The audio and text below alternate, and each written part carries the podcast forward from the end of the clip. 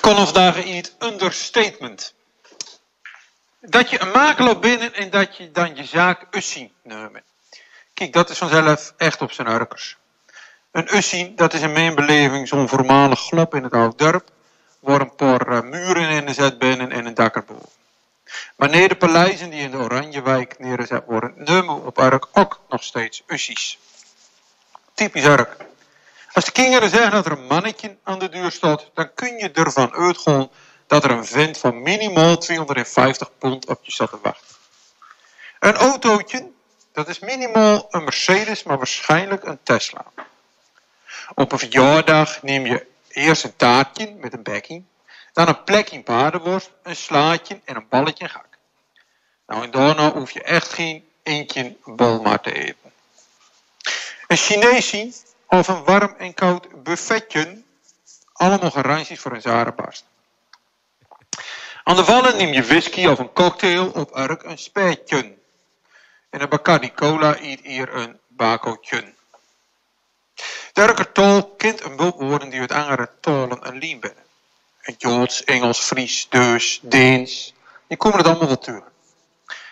Ik denk dat het ook geldt voor de gewoonte om alles maar kleiner te maken. Ik denk dat we dat fenomeen alleen aan van de Engelsen. Die zijn er ook aardig goed in. Als een Engels automonteur zegt dat er met je auto a bit of a problem is, nou dan is je wagen totaal los. Als je vrouw je dorp je werk belt om te zeggen dat er tussen een toegevalletje is, nou dan is je huis al verbrand. Understatement heet dat. En dat heeft de school overnemen. Wat heeft het nou voor zin om alles altoos maar klein te maken? Ik denk dat dat komt van vroeger. De tijd dat het leven op Urk arm en zwaar was. De mensen moesten overleven en dat betekende harde werken en altijd duur Als je dan op mondenhoogte als skipper zei, nou we sterft, dan zei je volk, laten we dan maar binnen blijven. Nee, dat zei niet als skipper. Je zei gewoon dat er een mooie briesting en een lekker zietje. En dan gooide je de touwtjes van je bootje even los. Maar als je vervolgens een superweek had, dan zei de skipper, nou we hebben een mooi weekje gemaakt, een aardig visserijtje. Waarom? Nou, als je als skipper stingen te jubelen aan dek, dan dachten de knechten, ha, mooi, dan kunnen we volgende week wel wat rustiger aan doen. En als je vrouw nog mond en armoede oorde dat er geldskip de avond binnenvoer, dan was er geld al uit te geven voordat je met je loven barst en je ussing kwam.